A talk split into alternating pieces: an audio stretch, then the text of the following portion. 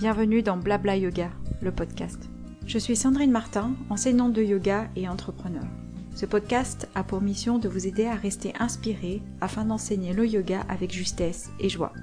Ainsi, je partage mon expérience et mes réflexions et je réponds à vos questions en visitant des sujets comme le yoga, l'enseignement, l'entrepreneuriat ou la spiritualité. J'espère que ces moments passés ensemble vous enchanteront. J'aimerais vous parler avec une voix douce, apaisée et légèrement traînante pour vous inviter à partager avec moi un moment de détente et de réflexion. Je voudrais mesurer mes mots pour rester linéaire et ne pas perturber le flot de votre introspection. Vous laissez la place dans votre expérience. Mais bon, ça ne se passera certainement pas comme ça. Bienvenue dans l'épisode 3 du podcast. Aujourd'hui, nous parlons de consentement et de la place du toucher dans la pratique du yoga. Oui, oui, parce que c'est une question qui n'est malheureusement que peu abordée et c'est l'un de mes chevaux de bataille depuis plus de dix ans. Parce que rien ne dit qu'en entrant dans une salle de pratique, le toucher doit être obligatoire pour le pratiquant comme pour l'enseignant. Ce n'est pas comme en massage où euh, si vous allez vous faire masser, vous pouvez être sûr que le contact physique sera nécessaire. Et si vous n'aimez pas trop être papouillé, vous allez choisir une réflexologie plantaire ou un, un massage du visage. Et là, aucun risque que ça dérape ou que ce soit trop intime. Mais concernant la pratique du yoga, c'est tout autre chose. Tout au long de cet épisode, je vais glisser, si je peux me permettre, de la place de l'enseignant à la place du pratiquant. Et pour poser les bases de cet épisode, je pars de deux questions. Est-ce qu'un pratiquant peut refuser d'être ajusté et à quel moment? Et en tant que professeur de yoga, comment ajuster en respectant le corps, les besoins et les attentes du pratiquant? Et je finirai l'épisode avec quelques astuces pour que chacun trouve sa place dans la salle et que chacun puisse être ajusté ou non. Commençons par cette première euh, idée, à quoi sert l'ajustement manuel? Je pratique le yoga fonctionnel, donc on pose beaucoup de questions du pourquoi on fait ci, pourquoi on fait ça, de quelle manière. Donc commençons par ça. à quoi sert l'ajustement manuel? Il sert à positionner le corps dans l'espace, à faire ressentir une direction, à accompagner un mouvement, à soutenir une posture, à aider à faire comprendre quelles articulations sont en jeu ou comment se contractent les muscles, et à prévenir d'une chute. Est-ce que la voix peut suffire pour donner les indications de ces différents types d'ajustements? Prévenir une chute n'est peut-être pas suffisant quand on utilise la voix, mais pour le reste, la voix peut prendre le pas sur le reste. Dans certaines lignées même, L'enseignant reste à l'avant de la salle sur son tapis, ne montre aucune posture, ne fait que des ajustements par la voix et les directions. Et les élèves sont en mesure de vivre leur expérience, de faire leur posture sans qu'il y ait d'intervention extérieure. Donc c'est aussi une manière en tant qu'enseignant hein, de d'appréhender la pratique d'une autre façon. C'est un bon exercice à faire que de ne donner que des indications, de ne montrer qu'aucune posture parce que ça permet aussi de valoriser les indications que l'on donne et de travailler différemment et d'être un peu plus fin dans ces indications un peu plus justes. Passons à la place du pratiquant. Aucun accord dit que quand vous rentrez dans la salle, vous devez être ajusté. J'insiste bien sur vous devez être ajusté. C'est dans votre propre droit de décider que ce jour-là ou en général vous ne souhaitez pas être ajusté parce que, par exemple, vous n'êtes pas à l'aise avec le contact physique, vous préférez que les gens restent à distance et les enseignants restent à distance et c'est dans votre droit. Personne ne vous oblige à être ajusté si vous n'en avez pas besoin ou si vous estimez que vous ne voulez pas être touché. Ensuite, il y a certains jours où on est mal luné, où on n'a pas envie d'être touché, il s'est passé quelque chose de particulier dans la journée, on a réussi vaille que vaille à venir au cours en s'arrangeant dans son planning, en prenant les transports ou sa voiture ou le vélo, peu importe, pour arriver au cours, même si c'était difficile, on a réussi à le faire. Et ce jour-là, on est tout piquant dehors, tel un hérisson ou un porc épic, on n'a pas du tout envie d'être ajusté, on n'a pas du tout envie d'être caché, alors on arrive dans la salle discrètement, on se fait tout petit, on se met au fond de la salle pour être un petit peu caché par les autres, et on fait son petit bonhomme de chemin, et dès que l'enseignant arrive, et on se dit non, non, non, mais moi j'ai pas du tout envie. Et on n'a pas forcément cette manière d'informer que non, aujourd'hui, ben j'ai pas du tout envie, je veux rester dans ma bulle, je veux pas qu'on m'embête, je veux pas qu'on m'en mon kiki, je veux pouvoir vivre mon truc tranquillement, j'ai déjà eu du mal à venir jusqu'ici et j'aimerais qu'on me laisse tranquille. J'irais même jusqu'à me dire qu'on me foute la paix.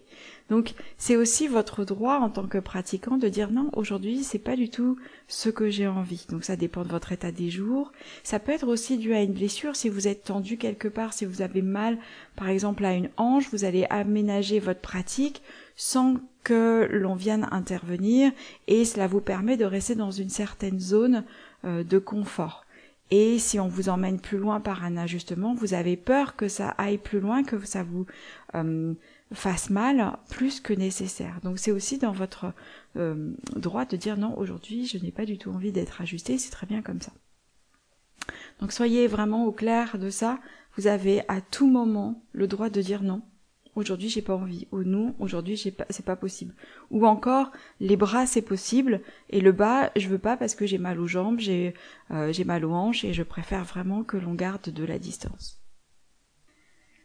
En tant qu'enseignant, l'histoire est un peu différente.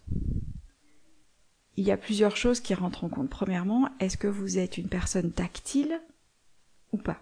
Quand on est tactile, on est assez à l'aise dans le contact physique on touche facilement les pieds, les mains, les bras, on est toujours là pour voir apporter euh, une couverture, mettre à l'aise, euh, parce que justement on a cette perception, c'est notre langage. Le contact physique fait partie de notre langage, comme la voix, comme le contact oculaire.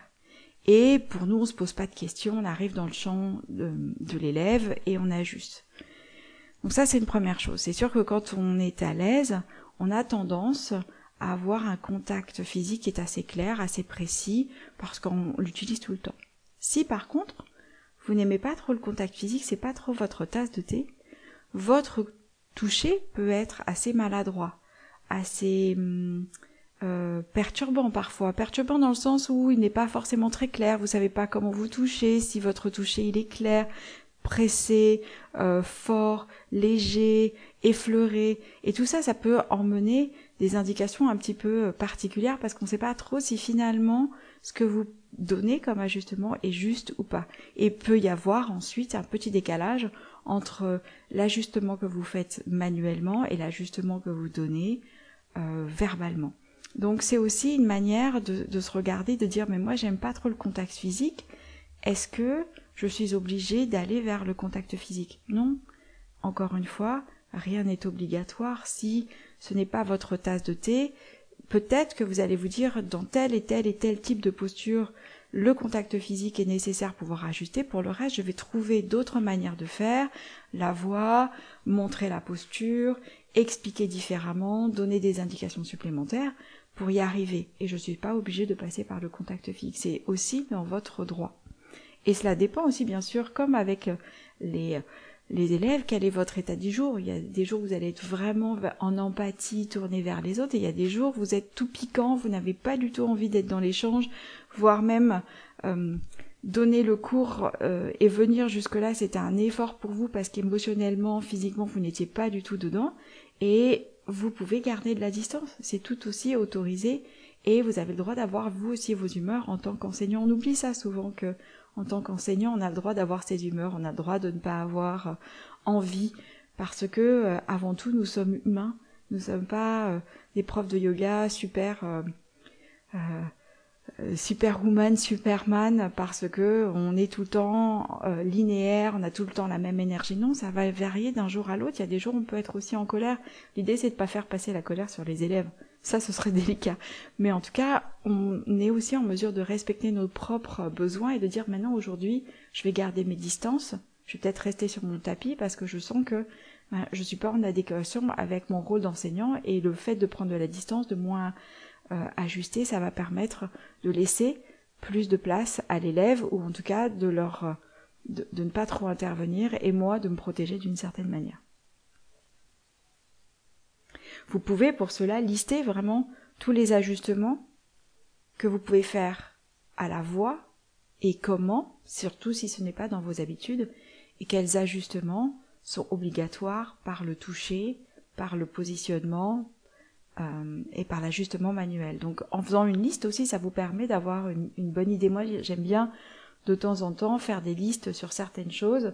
Ça me permet de d'éclairer mes idées, de pouvoir y revenir régulièrement.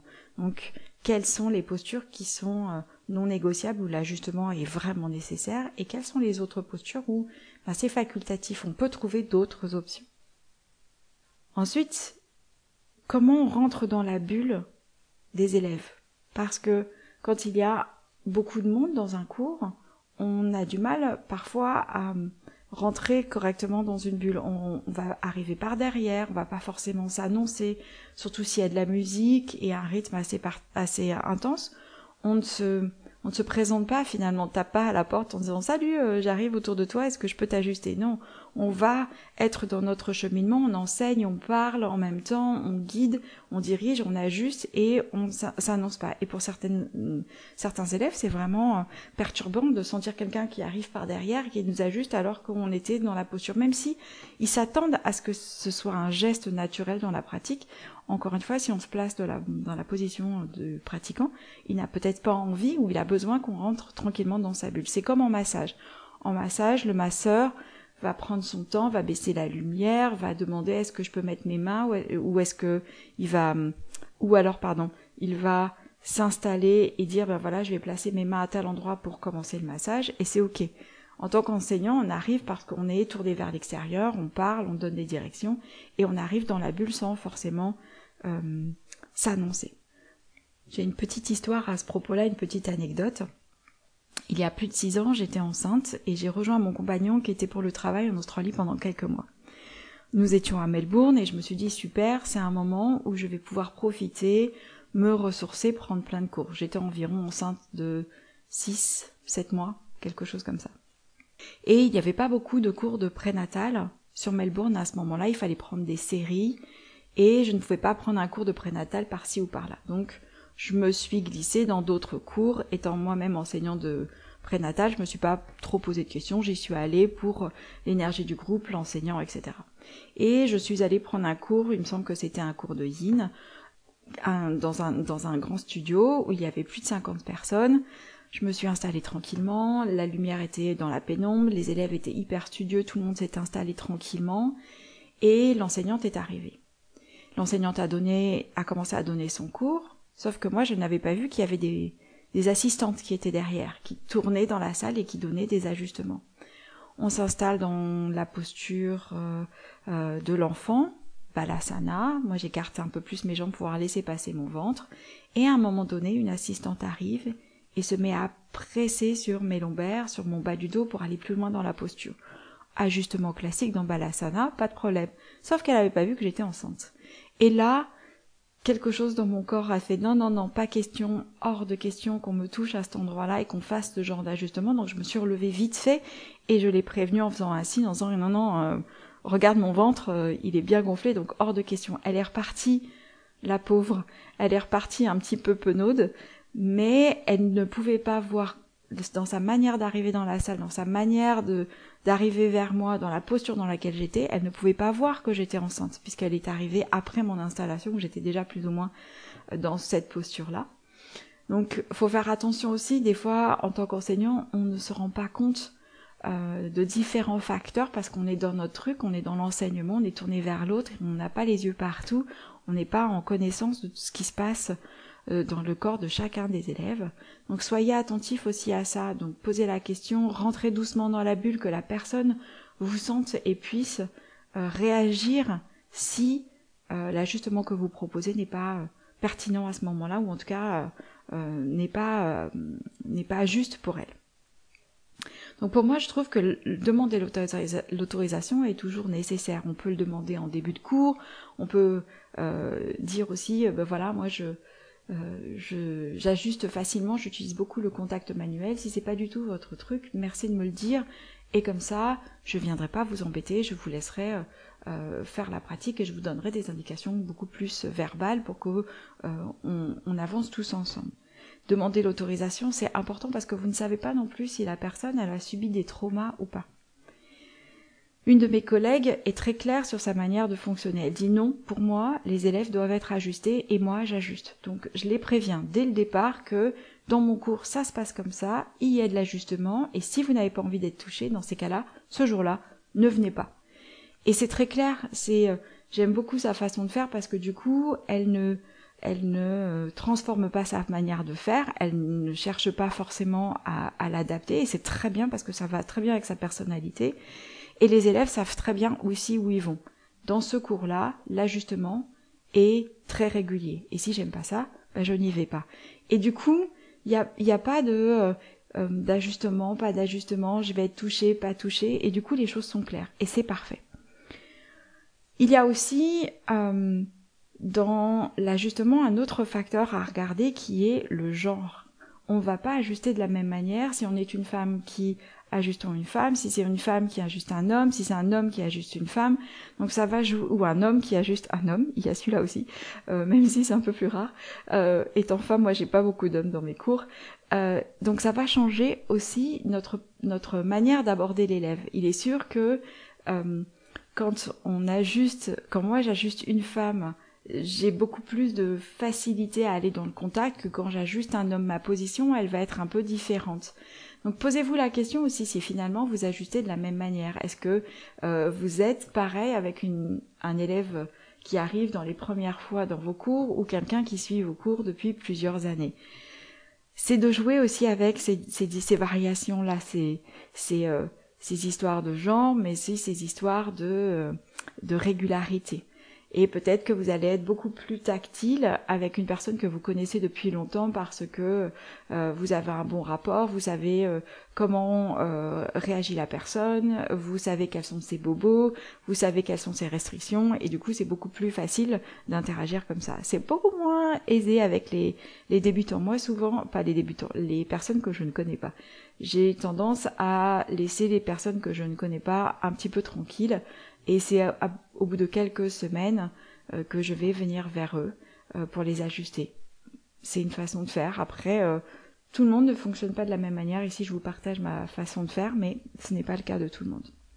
Et la dernière chose que j'aimerais aborder dans cette thématique pour l'enseignant, c'est le positionnement. Où est-ce qu'on se place?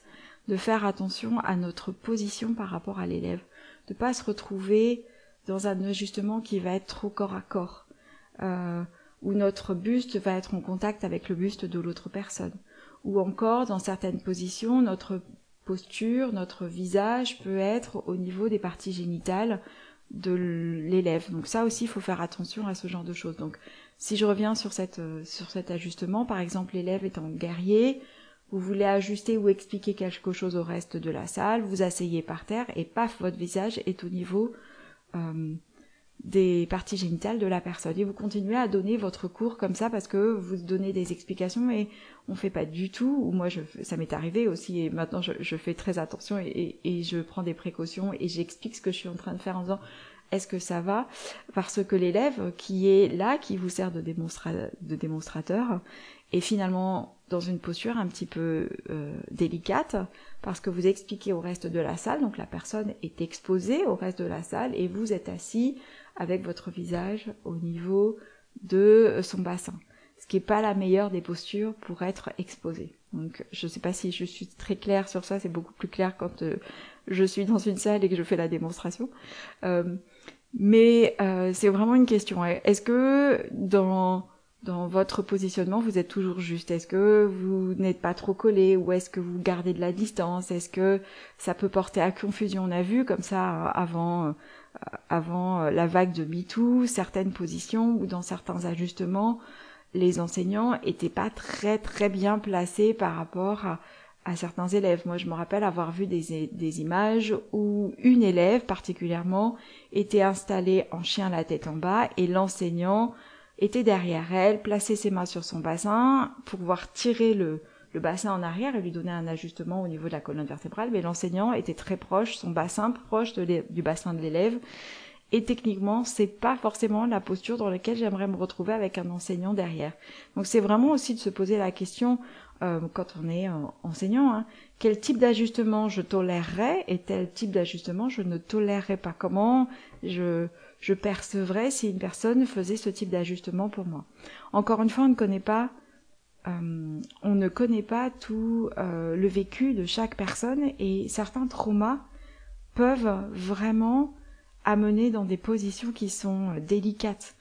Et vous, quelque chose qui vous paraîtrait anodin serait euh, serait difficile pour une autre personne.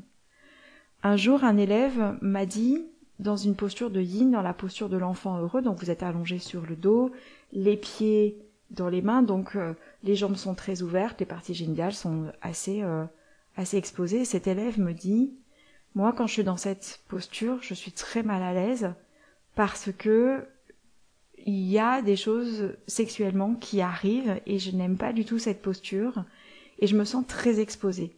Il me disait, ça va quand l'enseignant est loin, mais si l'enseignant se balade dans la salle, reste debout et passe à côté de moi, je sens que toute ma posture se tend, que j'ai qu'une envie, c'est de refermer mes jambes et je ne suis vraiment pas à l'aise. Il me disait, j'ai réussi à trouver un certain confort dans cette posture, mais si l'enseignant se balade dans la salle, je quitte la pause. Donc c'est intéressant aussi de regarder la posture de cet angle-là et que certaines personnes vont estimer que la pause est un peu euh, exigeante pour eux et qu'elle peut révéler certains traumas. Et si en même temps, en tant qu'enseignant, vous vous baladez à côté, vous venez ajuster là, eh bien cela peut créer des désordres qui ne sont pas très agréables. Donc pensez à ça, on ne sait pas forcément ce qui se passe en termes de sensations, d'émotions du jour, et que le fait de s'annoncer, de prévenir, si, de demander si c'est ok, eh bien cela facilite les choses. Pour terminer cet épisode, voyons ce que l'on peut faire pour que l'ajustement soit juste pour tout le monde, aussi bien pour le pratiquant que pour l'enseignant. La première chose, c'est d'avoir des règles claires, d'annoncer la, façon dont vous enseignez. Quand vous êtes enseignant, vous êtes plutôt tactile, vous avez plutôt tendance à ajuster, est-ce que ça vous va, ça vous va pas, si vous n'avez pas envie aujourd'hui, vous me faites un petit signe et je vous laisserai tranquille. Donc ça c'est la première chose, annoncer les règles du jeu. Quand on entre dans l'espace d'un élève, c'est de dire est-ce que je peux placer mes mains là? Et l'élève aussi peut dire ah non moi aujourd'hui je préfère ne pas euh, ne pas être ajusté il y a la bascule hein, de l'un à l'autre. L'enseignant peut s'annoncer et l'élève dire non, pas à ce moment-là. Il existe aussi une autre façon de faire qui est beaucoup plus visuelle, qui est l'utilisation de cartes ou l'utilisation de cailloux. Il y a d'autres systèmes euh, qui existent. Donc, par exemple, j'ai des collègues qui ont des cartes. Elles ont fait des cartes qui sont rouges d'un côté et vertes de l'autre. Elles sont à l'entrée du studio, donc les élèves rentrent, prennent leur matériel, leur tapis, leur machin, et euh, prennent cette carte. Elles posent la carte sur l'avant du tapis ou devant euh, ou à côté du tapis pour dire rouge, je ne veux pas être ajusté aujourd'hui, vert, je veux bien être ajusté aujourd'hui, en tout cas ça ne me dérange pas.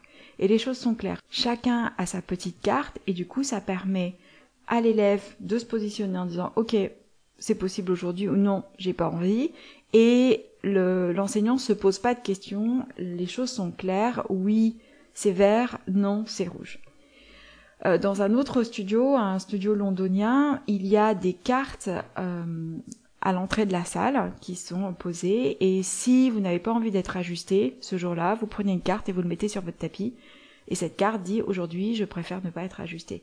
Et c'est pareil, c'est une manière de euh, d'avoir un code dans un studio où je travaille, il y a des petits cailloux qui sont à disposition. Si on n'a pas envie d'être ajusté, on pose le petit caillou pour dire bah non, aujourd'hui j'ai pas envie. Donc voilà, à vous de voir ce qui est le plus juste pour vous. Peut-être que vous allez me dire moi j'en ai rien à faire. Je suis comme dans l'enseignante dont tu as parlé tout à l'heure. Pour moi l'ajustement c'est nécessaire et c'est ok.